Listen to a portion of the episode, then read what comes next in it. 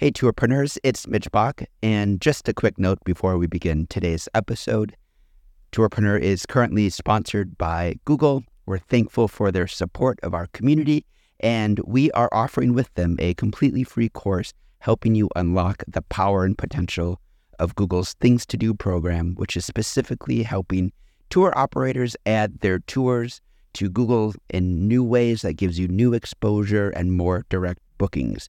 To learn more, go to tourpreneur.com slash Google. And as always, show notes, more resources, links to our newsletter, our business coaching community, and so much more are available on tourpreneur.com. Now to the episode. Hi, everyone, and welcome to another episode of Tourpreneur. I'm Mitch Bach, and today I have a guest who has had an extraordinary amount of experience in the tourism industry. His name is Mat Newton, and Mat has been around the block, especially in our segment of tours and activities.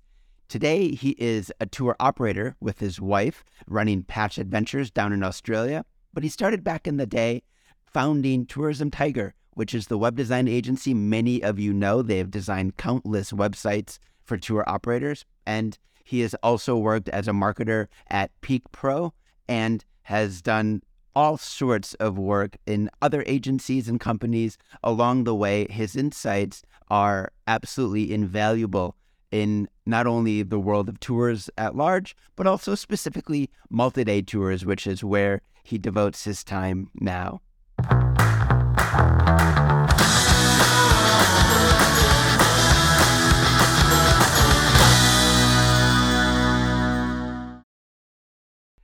Mat Newton, it's a pleasure to have you on Tourpreneur. Welcome.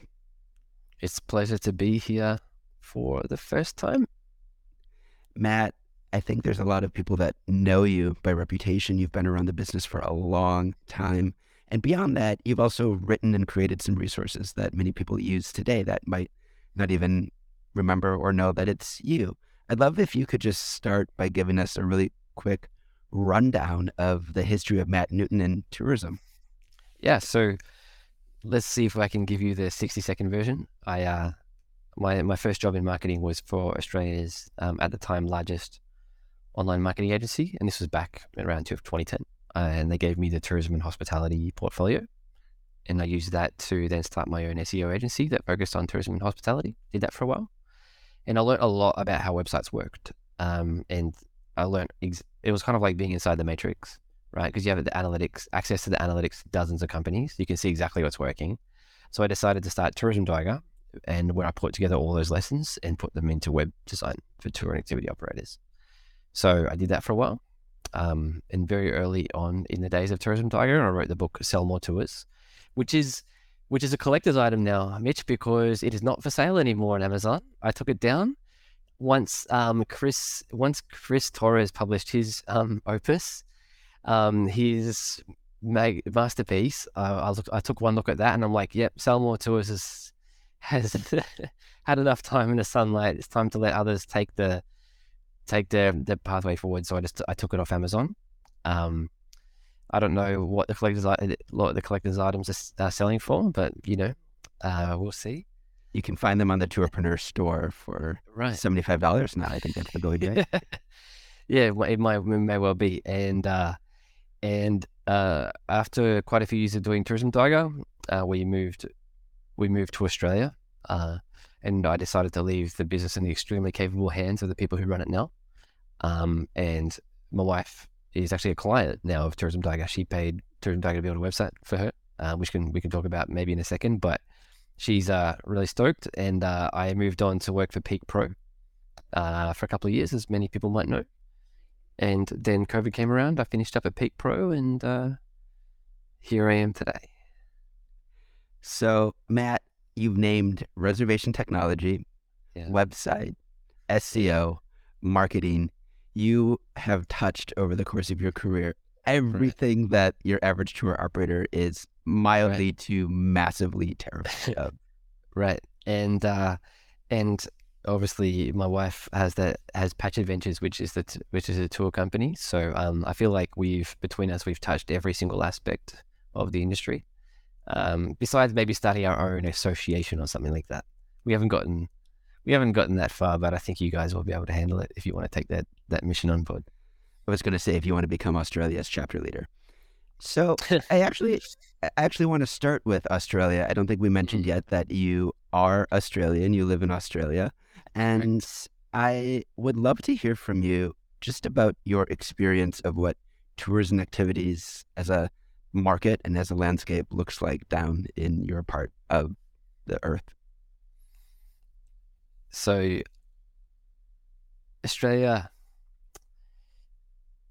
the market is interesting. It's it is quite functionally it's quite similar to the United States in the sense of you see uh, OTA bookings, especially Viator, uh, being something that's quite important for uh, people who are local day tour and activity operators. Uh, the international market is quite important because compared to say the United States or UK, you just have a, a lower volume of people who are even available to become a domestic visitor, right? So um, people coming through um, Australia are a pretty critical market when it comes to day tour and activity operators um, out of Melbourne, Sydney, and so on and so forth. But um, one thing is that the Australian market is really big on multi-day, um, especially internal multi-day and also outbound multi-day. I would say I'd be I wouldn't be surprised if Australia is the number one multi-day market in the world on a per capita basis. I would not be surprised. Um, Australians tend to book a lot of multi-day travel, and part of the reason is they get way more holidays than the average American worker. But it's not just that, right? Because Spain also gets way more holidays, and they don't go anywhere on average. So there's there's there's there's quite a few factors, but uh, but that's probably the big thing that differentiates the Australian market from, say, the US market. And are these multi-day customers going anywhere specific? Is it sort of a trip to Indonesia, to uh, Japan, or do you find that uh, those types of holidays align with long haul flights to Europe over multiple weeks? What what, yeah. do those trips look like? So Australia's geography is, is part of why multi-day is such a big thing. Is because if you're going to get on a, a, plane for five hours, you need to justify it, right? And that's part of the reason why you can probably say New Zealand is a very high multi-day, um, uh, a big multi-day market as well. So basically, the further they travel from Australia, the longer the trip is going to be on average. Travel, it's about 30 hours to get to Europe. So it's pretty rare for an Australian to go for a one week to Europe. They're going to go for two, three, four weeks. If you go to Asia, it's going to be for seven, ten days. Um, in terms of uh, themes in, within Australia, like active travel, um, walking, all that stuff. Like walking is a huge theme everywhere, but um, active travel, um, niche-based travel as well. Um, in terms of female, vegan, um, painting, photography, all all the sorts of stuff that is showing up in trends reports anyway. Like you would say that Australia is on the leading edge in terms of the uptake amongst consumers. I remember in my days working as a tour manager in the United States, I worked for a company that had inbound Australian customers who would come over and they would chain together three, four, five separate multi day tours mm. to create an entire path across the United States and Canada in one journey. That's interesting. Actually, uh, with my wife's business, she has seen the exact same trend. Chaining is a real thing. So she has a 24 day tour of the Silk Road and uh, people are chaining another tour on top of that, on top of a 24 day tour. And she's got um, a chain of tours that she set up next year in terms of dates. And pretty much all the customers signing up to one of these tours are signing up to at least two. So, yeah, chaining is a big theme. And what this company did that I worked for, they essentially modularized the United States so that there was a route that you could go through everything through the through, right. Quebec and Canada and the Canadian Maritimes and the United yeah. States national parks, but there were quote unquote tour starts along the way that you could join in, and so yeah. Everybody wasn't joining at the same spot. You'd have some right. that would leave, some that would arrive. Uh, a really interesting model.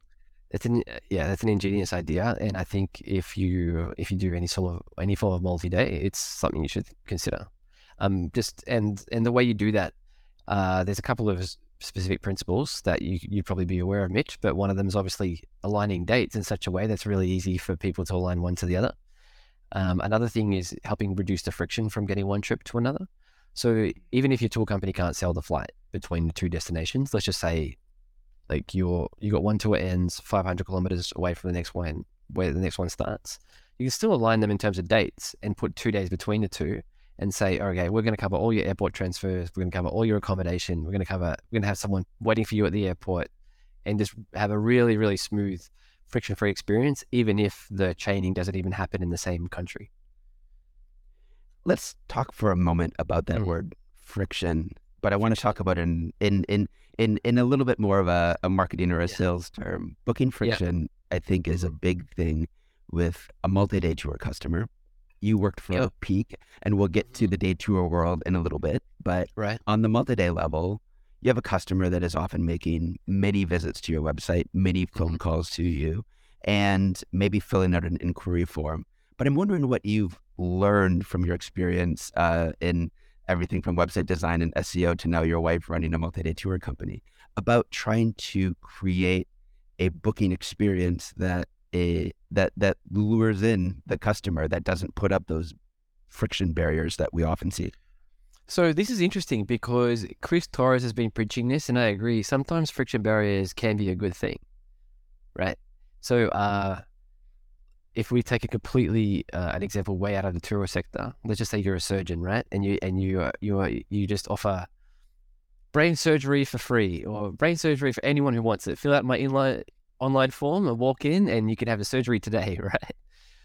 Clearly, you want to add a bit of friction there because the brain surgeon actually needs to diagnose the problem, et cetera, et cetera. Um, but coming back to to travel, sometimes adding a bit of friction will yes, it will reduce in the immediate short term the total volume of bookings that you may get, but it will dramatically increase the quality of the customer that you get. Um, and so I think this is something that really took us by surprise a little bit when it came to Rebecca's tour company, in a sense that the, the customers that want the communication, that lean in to having the, phone call before booking, all that sort of stuff, those are the ones that uh, the easier ones all the way through.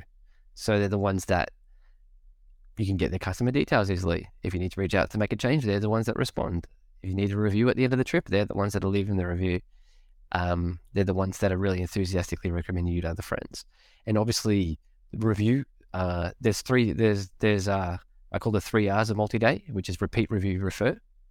So you, this is the way a multi-day company can grow its business without dumping tons of money on marketing every, every like week in week out by maximizing the lifetime value of their of their bookings.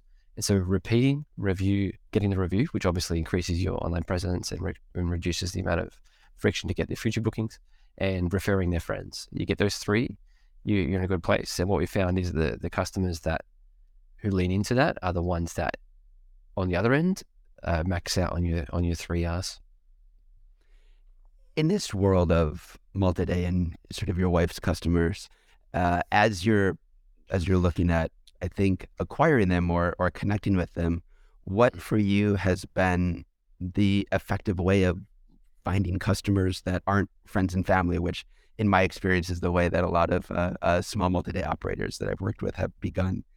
Oh. Social media marketing um, both organic and paid, has been something that's been really critical. And I've been able to help Rebecca because that's my side. So every now and then I'll just come in and help her for a few hours and do a bit of work on that.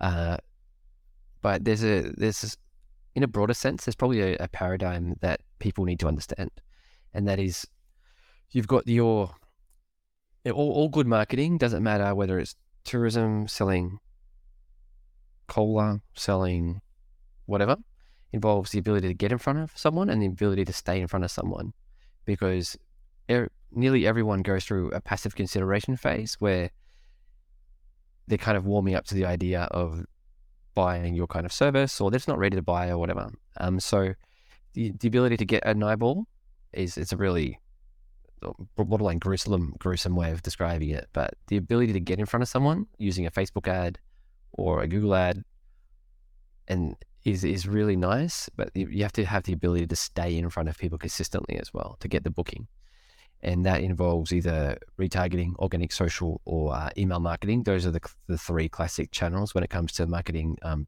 multi to, to consumers. And so you have to really have um, both aspects nailed in order to be able to sell a trip.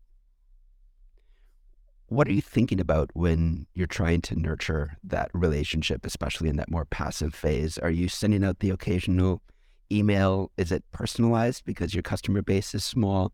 Are you doing regular email marketing? What what what does that look like on a practical level? So I think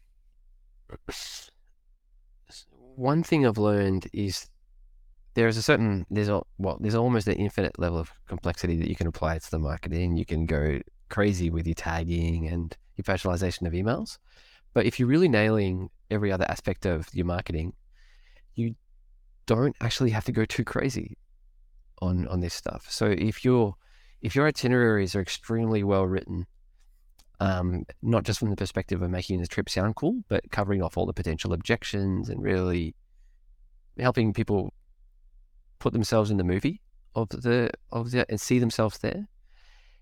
Um, if you start with that and then and and uh, use that as a base, then you shouldn't have too much friction in in in your own marketing in terms of t- turning people into bookings. So the nurturing basically looks uh, a bit like uh, a bit of email marketing, and then um, good organic social. Uh, so what that means is not constantly just promoting, promoting, promoting. It's mostly just you know here's something interesting that's happening in the company today, or here's my thought about this thing, or here's this recent restriction that's been announced. What do you think?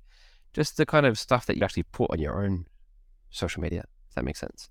And then the paid so the paid retargeting is a bit more promo-y, but even then, a lot of it is just um, it's not in your face. It's it's a bit it's a bit. I'll just give you one example. So one thing that really worked um, extremely well has been to highlight one day of the trip. So retarget and say on day five, you'll be doing this and have a photo about that and just give a bit of detail about one exact thing that will happen. And that's it. Not even say there's three thoughts surfed, not even say the price, not even in, include a link back to the website. It's just that. And so having a reasonable mix of non shouty, non in your face marketing has been actually really key for Rebecca to build trust with her audience. And then once a trip actually is selling out, then she starts to be like, oh, there's five spots left. You might want to get on this.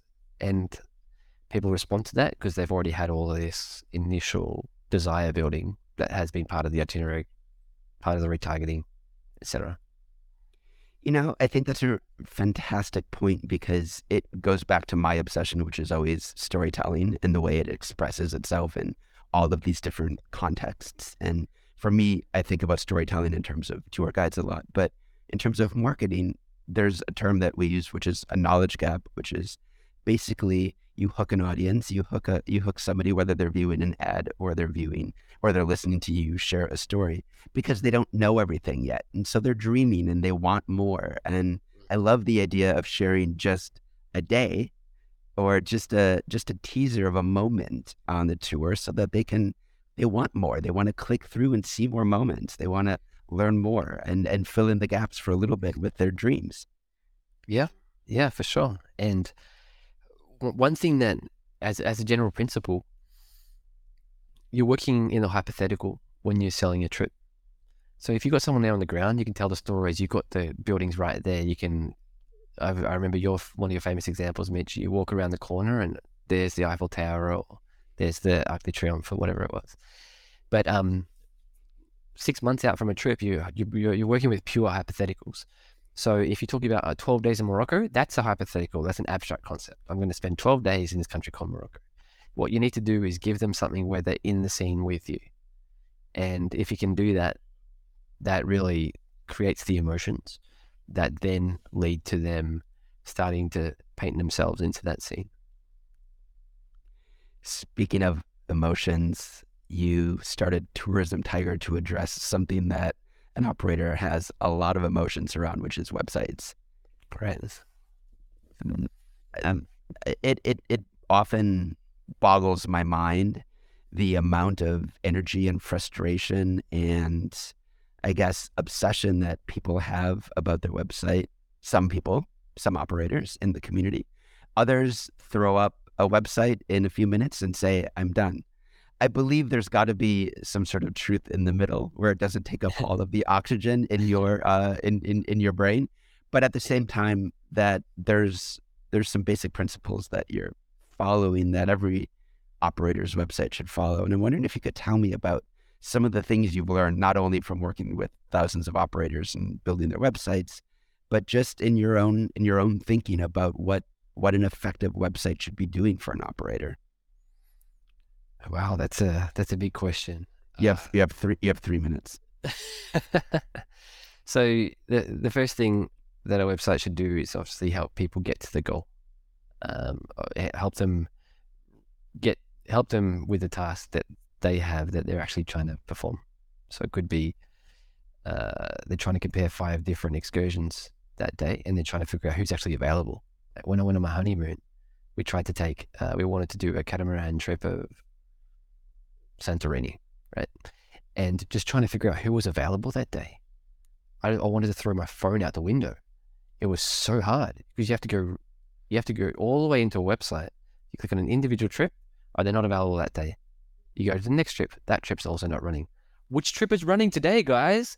Right? Like you have to think from the purposes of visitor. You're not the only website that's being looked at, especially when it comes to day-to-day activities. They're not. They're trying to quickly get that calendar filled up, especially if it's just them or a partner. If they're looking at groups, yeah, sure, you got a bit more time for them to really assess your website, go through your stuff. So the first thing is, yes, understanding the exact mentality that people are bringing in and making sure you can help them get the information and answer the questions that they need um, rapidly. The second thing, um, obviously, Im- imagery, but that's well covered. I think the third thing that is probably underdone is that how important writing is. You take you take I know, I know, I know tour operators who sell expensive trips with barely any photos. I don't know anyone who sells trips without writing. Um, so effective writing is really critical, not just not just in terms of selling, but in terms of addressing objections. And uh, I'll I could just go on forever, but I'll cover one more point. You don't have to, and this is one of my favorite one of my favorite things that I've always talked about on podcast for years. But you don't have to just answer questions with text. So many companies, the, one of the most common questions they get, or the, one of the most common questions on, on people's mind is, will I fit in? Especially multi-day, especially action adventure sort of tours. Will I fit in? Will I be fit enough? If you show photos of people who are, like if you're running a kayaking tour and every single photo is of someone who's buff, six packs, extremely fit, you're creating an image where people are like, oh, well, actually, I won't be welcome on that tour because I won't keep up. So what you need to probably do is show the photos of the people who are borderline, right? The, the, the, the everyday average people who who can who can join, and then people are, oh yeah, you know what? I reckon I could I could kayak along along alongside that guy. I'll be fine. And so um, you can use text to talk about average age of guests and blah blah blah, but you can also use photos to answer people's questions and concerns in a way that is actually a lot quicker than having them read through reams of text. That's brilliant. I love your emphasis on writing, around copywriting. I wonder if we could get a little more granular with that because I've seen a variety of, let's say, hero texts. You've got a fantastic image, and then I see text all over the place up there. Sometimes it might just be a utilitarian statement about what you do. Other times I've seen people try to entice me with a snappy tagline or headline. And then below that, I again find a lot of things going on. Sometimes I see three paragraphs of text, and sometimes I don't see much at all before I get to the tours. What is your sort of reigning thoughts about that balance? Because I know SEO also enters the picture in terms of how much you should be writing and how much of it should be utilitarian design for Google and how much of it should be storytelling designed for a human. What what are yeah. what are your thoughts? So on the homepage, your goal um, even if you have SEO related goals, which is totally fine, your main focus should be the user even still. So um, on on our homepage, you want people to spend the least amount of time possible. The homepage is a is a switching page. It's a, it's your what do they call it? Like when you call a call center, there's a switch switch room or whatever. They, back in the day, there's someone who takes the call and distributes your call, whatever that's called. That's what your homepage is, right? Your homepage is not a place for people to linger. If people are lingering on your homepage, something's gone wrong. So um, you need a, a way to extremely quickly get them off your homepage. And below that, below that navigation, you can have all the text you want because no one's going to read it um, if your homepage is doing its job. Um, and people are only going to read it if they're really coming back. They're really having, maybe they're booking on behalf of the group. They're extremely thorough. They're reading every single word. But even those people, when they come to a website, they're getting, they want to get off your homepage as quickly as possible. Now, when it comes to the tour and activity descriptions, you have to understand that people, the very first thing that has to happen is they have to understand whether it's worth actually their time in reading your full descriptions. So they have a certain, they have a lot of mental filters that they have to run through before they can even decide whether it's worth investing their time. So uh, price obviously is one filter. Uh, am I old enough, or my would my kids be able to do this, for example? So mixed minimum, maximum ages, days of the week that you run, dates of the year, if it's a multi-day tour. Uh, maybe they have a very specific thing they're looking to do. So you need to have like a bullet point list of covering uh, the sites that will be seen on that tour of Paris. And once they, t- it's kind of like a Rubik's cube, that's kind of snapping, snapping, snapping, and good, good, it all fits. Then they're going to start investing time in, in okay, I'm starting to deep dive now. I'm starting to read the description. I'm starting to go through the FAQs.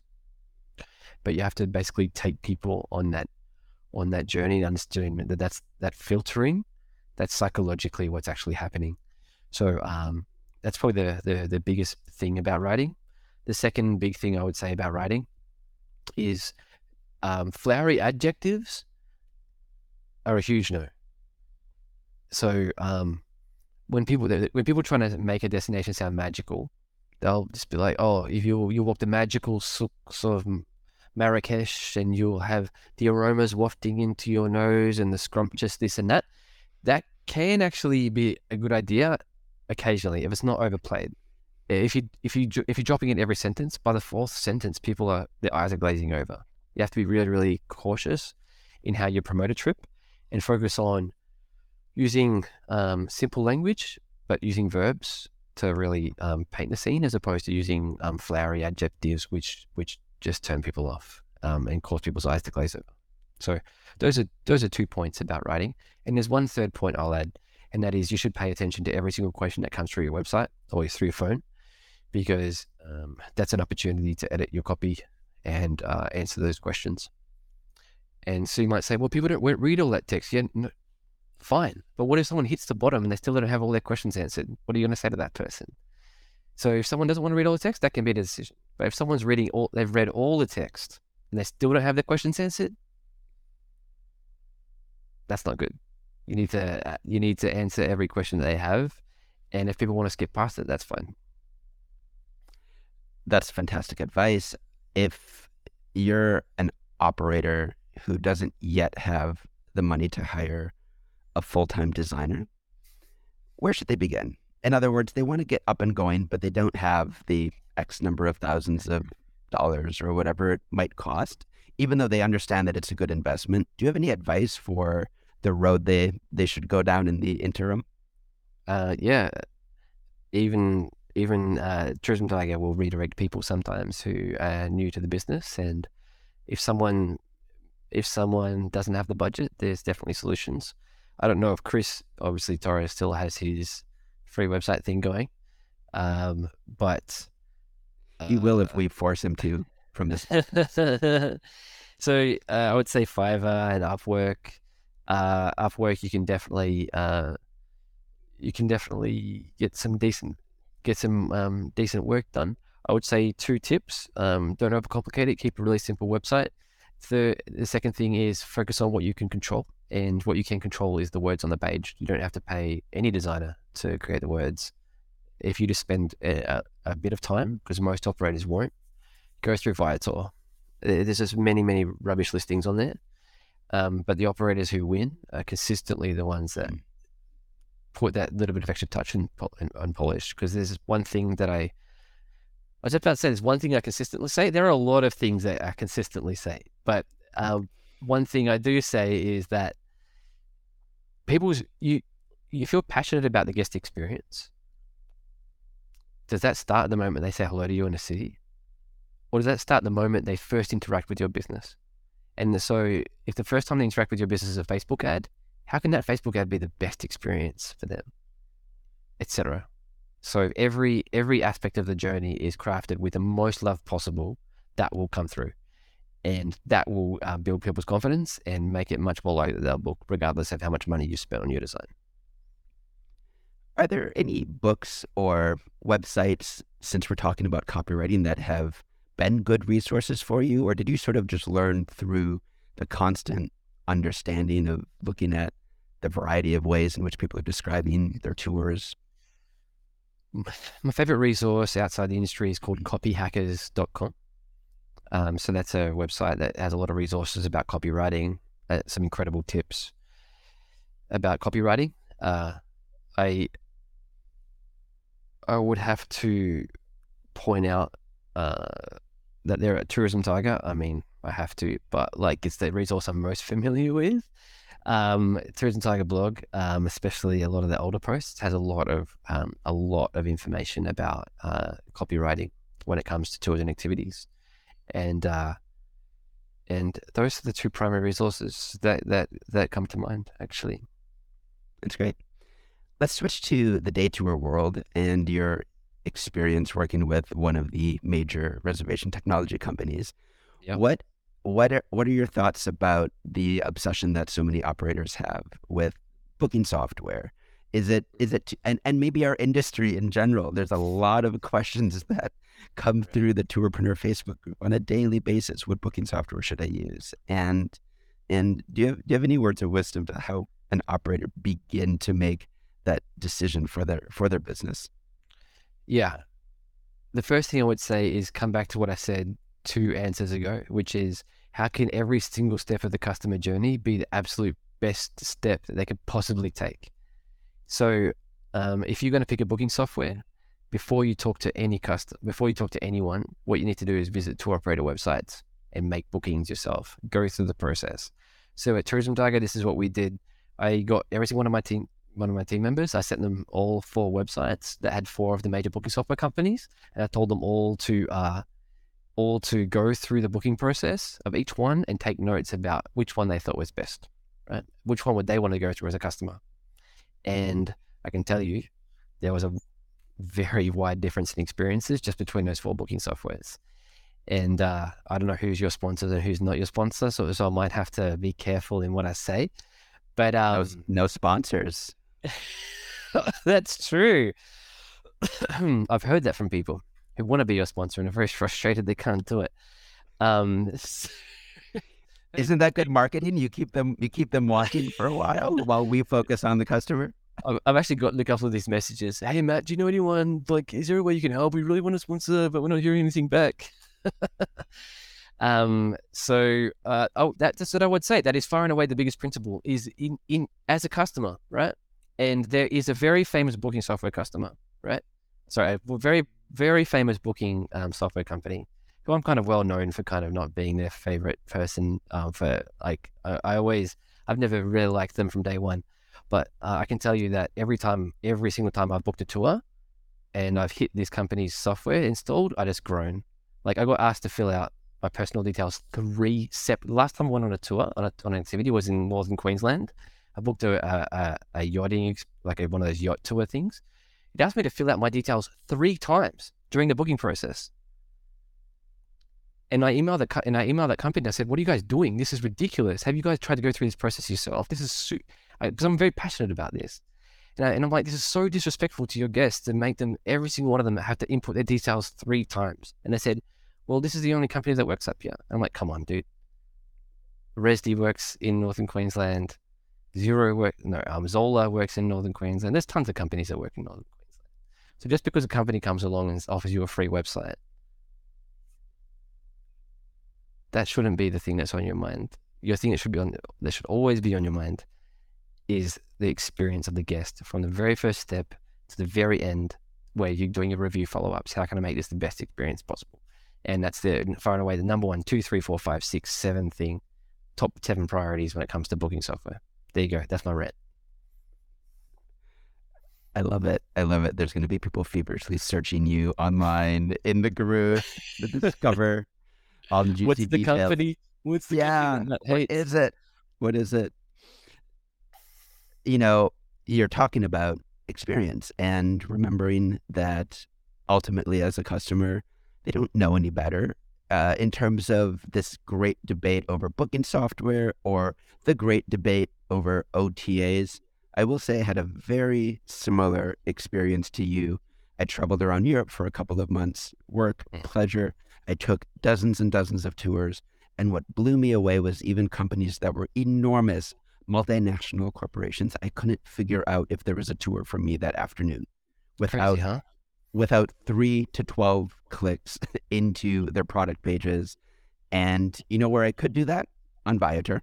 I could go to Yeah. Viator. I could click, I need an evening tour tomorrow. I could filter by day of uh, the, uh, or was it Get Your Guide? I can't remember. One of the two, I could filter by, by time of day and by Yeah. date. And then, know, and, and suddenly I could find the Coliseum tour in the evening that was still, that was available for me to fill in that night. Yeah. And, and Yeah, my, I uh, yeah, my uh, my honeymoon of Europe was a very silly experience. It was so frustrating. But sorry.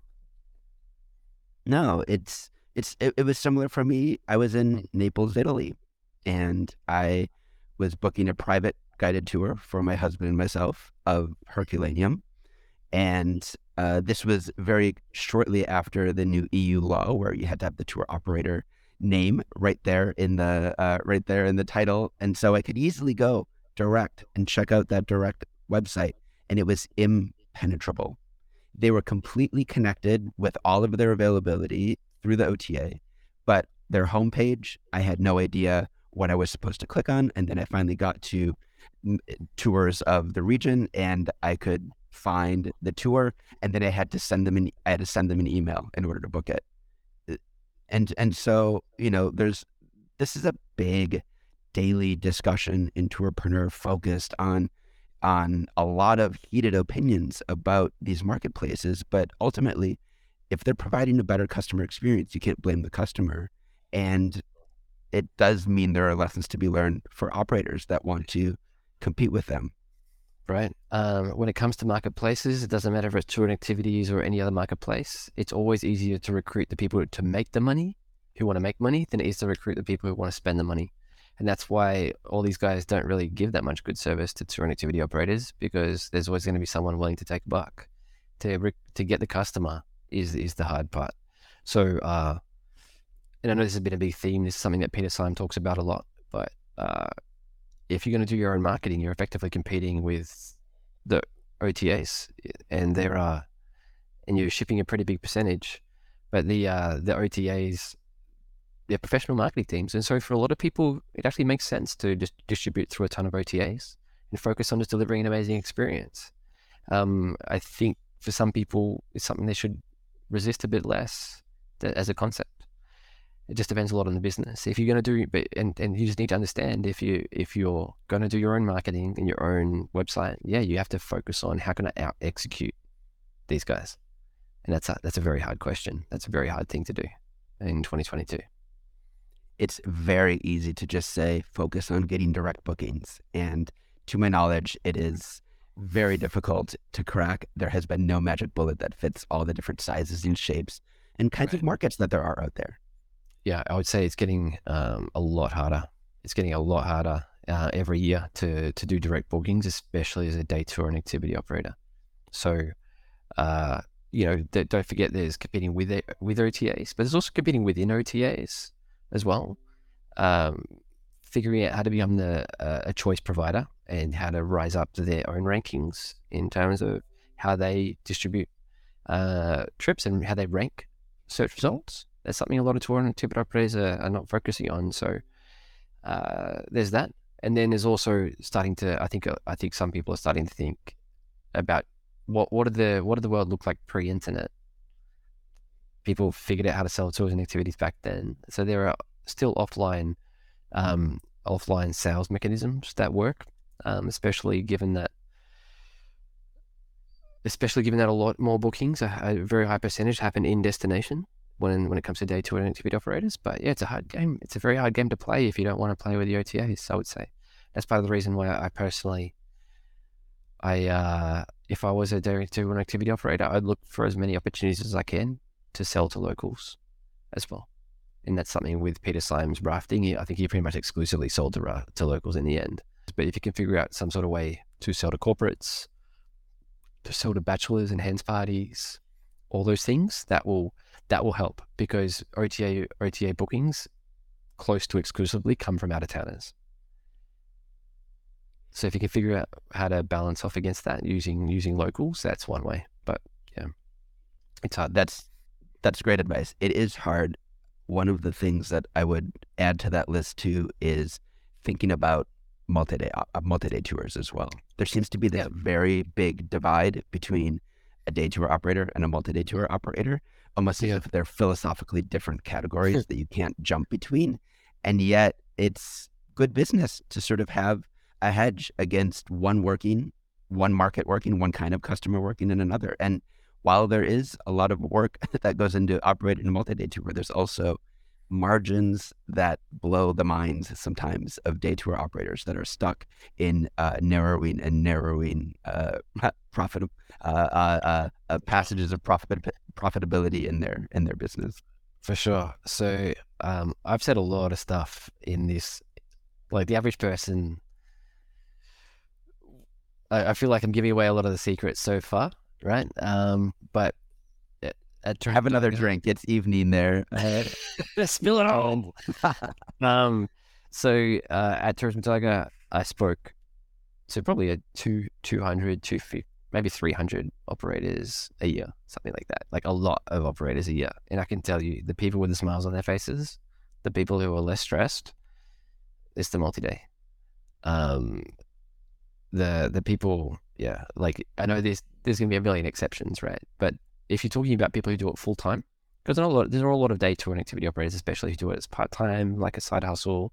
Maybe they have something else going on in their life, but in general, and this this held very consistently as well, very consistently. Uh, the people who were able to figure out how to make their businesses work for them from both a lifestyle and from the ability to just pay for a lifestyle perspective were multi-day when you're looking at your wife creating experiences, your experience of experiences as a marketer, sometimes I think you, and you're a fantastic marketer, you're in touch with humans and their emotions. And I'm wondering if you have any thoughts on the very basics of a guest experience, of creating a tour experience that delights your guest, that continues that story that you started with effective marketing and as you sort of watched, uh, you know, tour companies be born through Tourism Tiger, if you've learned any lessons just about tour design itself or experience design.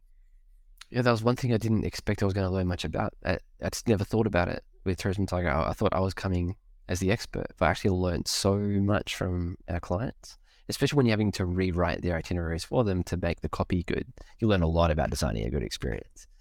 And, uh, and I'll share a couple of innings. Um, the first one is if you think about a trip, you've got you got uh, we call them touch points. So a touch point is every single interaction with something that you a decision that you've made, right? So it's the the way your sign is printed off when someone hits the airport. It's the hotels you choose, the exact food choices you make. The more love that goes into every single one of those those choices, the better experience overall you're going to have and that's one and that's one that's one big differentiator between the generic operator and a smaller operator who's who does really well is how well each touch point is really considered and thoroughly considered. Uh, the second the second thing is um, energy flows um, through a trip. So um, not too long ago, someone showed me an itinerary that they put together, and they had a rest morning on day two of the trip. I'm like, dude, why are you doing this? This is when people have the highest levels of energy during your trip. Why are you giving them a break? and he's like, I don't know, it's just didn't really have an answer. and I was like, okay, so what you need to be thinking about is, okay, um, on a long trip, you're gonna have ebbs and flows. So you need to build that into the trip. Basically, um, have if you're gonna have uh, a trip where there's going to be multi-day stays in cities and single-day stays in cities, you want to basically back end the multi-day stuff and front end the single day stuff. So people have more energy for the moving around. They gradually just run out of energy or run out of that kind of. They, they start to they start to want to not to have to pack their bag again, that sort of thing, right? So, uh, so thinking about energy energy management, and so okay, they've had two really full days here, so let's give them a really slow morning, and then and then add something in the evening. Or if you've got like a really big evening experience that's coming up the next day, then give them a slower morning, all that sort of stuff. Just make sure that that they do have the time every few days to really breathe and recuperate and have like a lower energy experience um, before they keep on going. So, so those are the two big things. Um, and the third tip I would give if you're designing a multi-day experience would be um, to make sure there's some major climax that the trip is building towards. Like if there's a big highlight on the trip, don't put it at the start, right? Um, if you know if you're doing a winery tour of France, don't put the biggest and best winery or or the or the magical one. Maybe you've got like a secret magical one. Don't put it on day two. Everything's just gonna, nothing's gonna live up to that. Put the really, really special thing towards the end that everyone's really come for, and they'll anticipate it throughout the trip. And you'll climax on that note, and then you'll wind down the trip. So those are those are the three three tips that come to mind.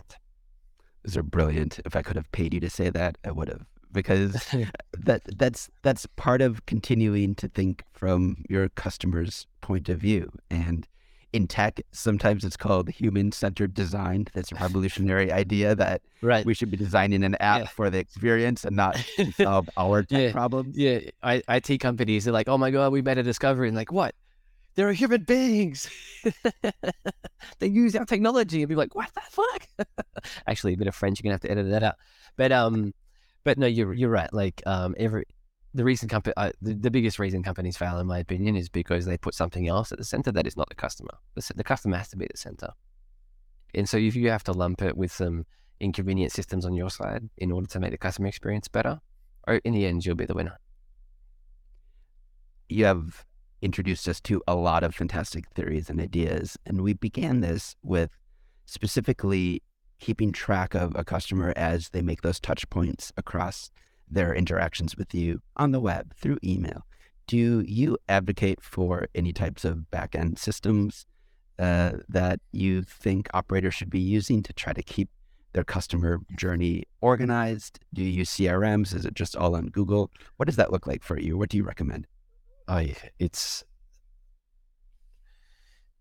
there are a lot of people who have tried to create these systems for tour operators, but it just doesn't work very well. Um, a system like or Xola, if you're a day tour and activity operator, they do handle a lot of that stuff pretty well once someone's booked. So you can set up a really custom sequence of emails. So you can you can connect all the major tools to Zapier, for example, and and hook and hook that through to you know, text message services or whatever email service that you use. Um, I in my book I recommend this. I think I wrote this book about eight years ago. I recommended Active Campaign as as an email um, marketing automation tool. It's actually still the one that I recommend even today, and I've tried a lot. Uh, That's what I personally use. It yeah, is not perfect, but it's incredibly yeah. powerful. Yeah, the ability to set um, conditions and say, look, we sent out this newsletter. I'm only going to email people who clicked one of the links in the newsletter, so that you don't feel like you're annoying the other people who who didn't really engage. So, um, using tailoring Active Campaign to make sure that you're not just sending every email to every person. You can make it so it's activity based, and so that if someone shows an interest in this tour, they go into a bit of a sequence to see to receive a couple of extra emails about that particular tour. It's a really cool system. Um, yeah. So, uh, but that's just the emails. There's there's no there's just no perfect system I've found when it comes to stitching every single aspect of a journey together. So, uh, like the people have tried to create tools when it comes to managing both the email sequence and the Facebook ad sequence in the same place. I haven't found any of those tools to work particularly well.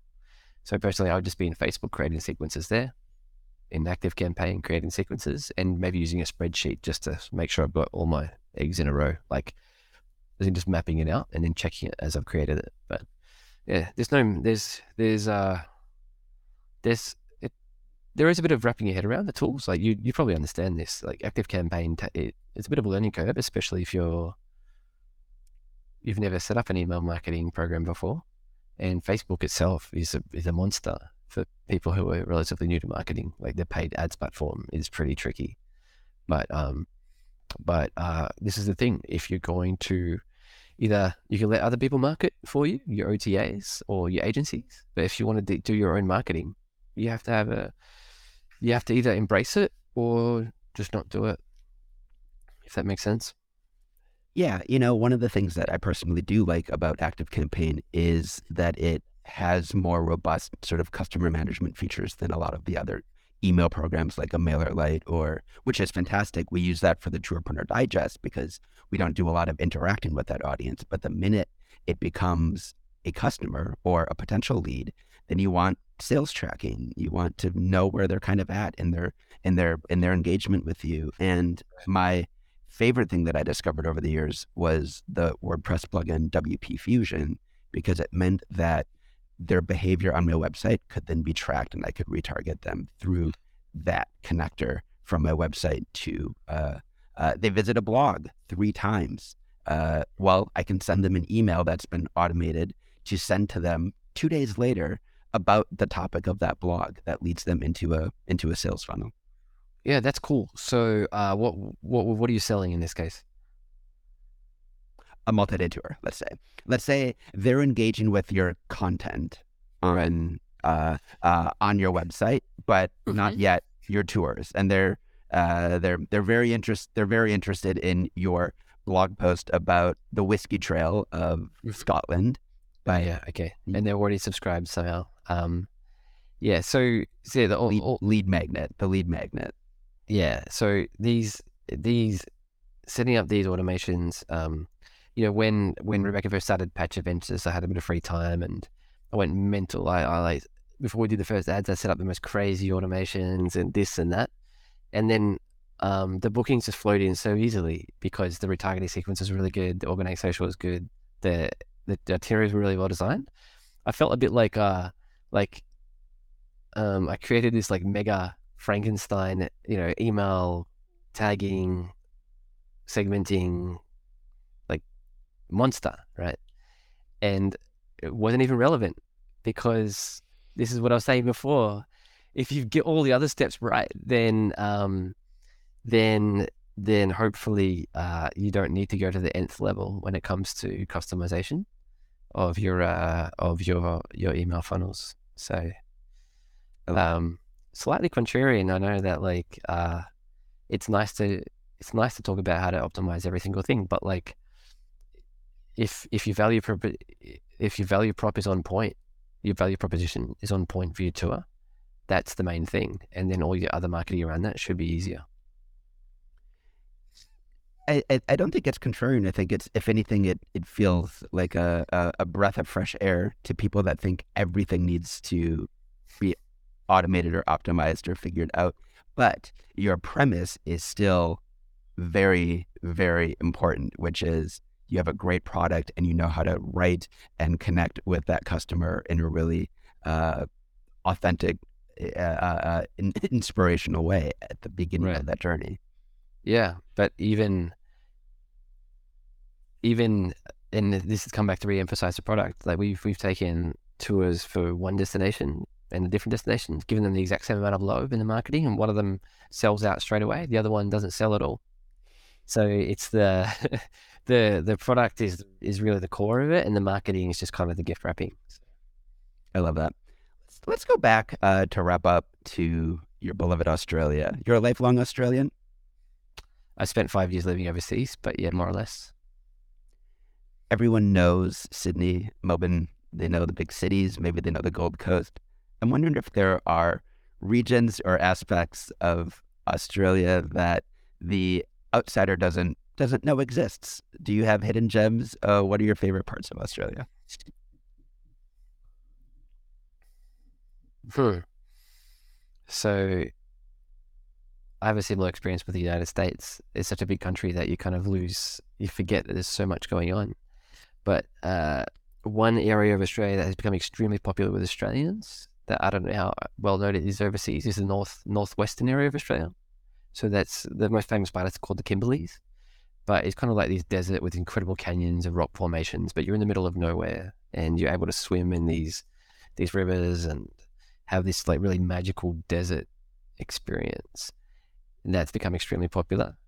Um, and Melbourne, Melbourne, it's funny, you mentioned Melbourne as being so famous and stuff like that, but very few people make it to Melbourne on their first trip to Australia. They deprioritize it. They think if the, it's the Sydney, the Reef, and the Rock. Those are the famous three. So Sydney, Great Barrier Reef, and, and Uluru.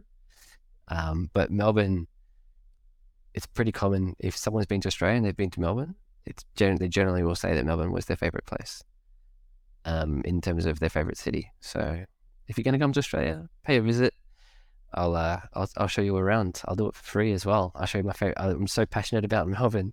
I'll show you my. Fa- I'll I'll become a tour guide for a day. I'll show you Brilliant. food spots. Yeah. You heard it, tourpreneurs. Just in order to get this fantastic marketing advice, all you have to do is pretend to be interested in Melbourne, and then you can ask Mat all day long. All you have to fail like here. Yeah, people will do Uh, it. If they do, I'll I'll drown you in marketing advice. I'll I'll I'll do that. No no dramas. What has been the uh, experience of the Australian operator, the ones that you've been in touch with, sort of over these past very few, uh, very difficult years uh, uh, of the pandemic? um, it's hard it's hard to really communicate. Um, so international travel operators like Australian outbound multi-day, they're the first things to close, the last things to open. So two and a half years between tours. Think about that. Um, for local tour activity operators, depends which state. So some states completely unaffected, pretty much, just kept able to continue un- un- uninterrupted if they didn't have any international as part of their guest mix. But for Melbourne particularly, it was really, really hard. It was really hard. But um, lots of good people have stayed around. They're sticking through and they're keeping their businesses running. So, um, to all those people who stayed, if you're listening, good on you. We've done it. We made it.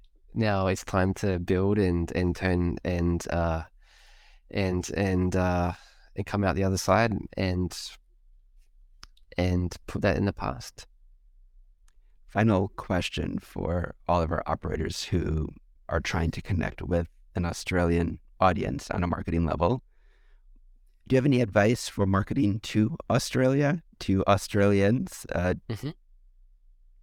Yeah. Um, so it's funny. You've got this.